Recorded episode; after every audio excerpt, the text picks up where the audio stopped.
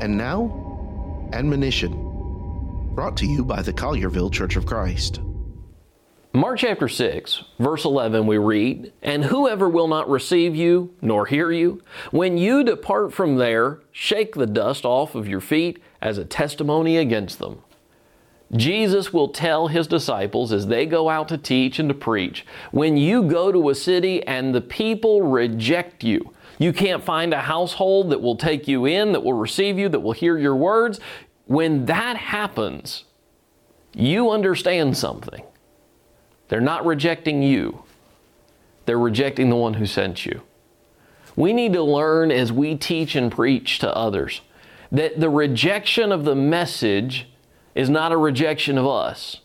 It's a rejection of the Father. It's a rejection of Christ. It's a rejection of the one who sent the message. For more from the Collierville Church of Christ, visit colliervillecoc.org.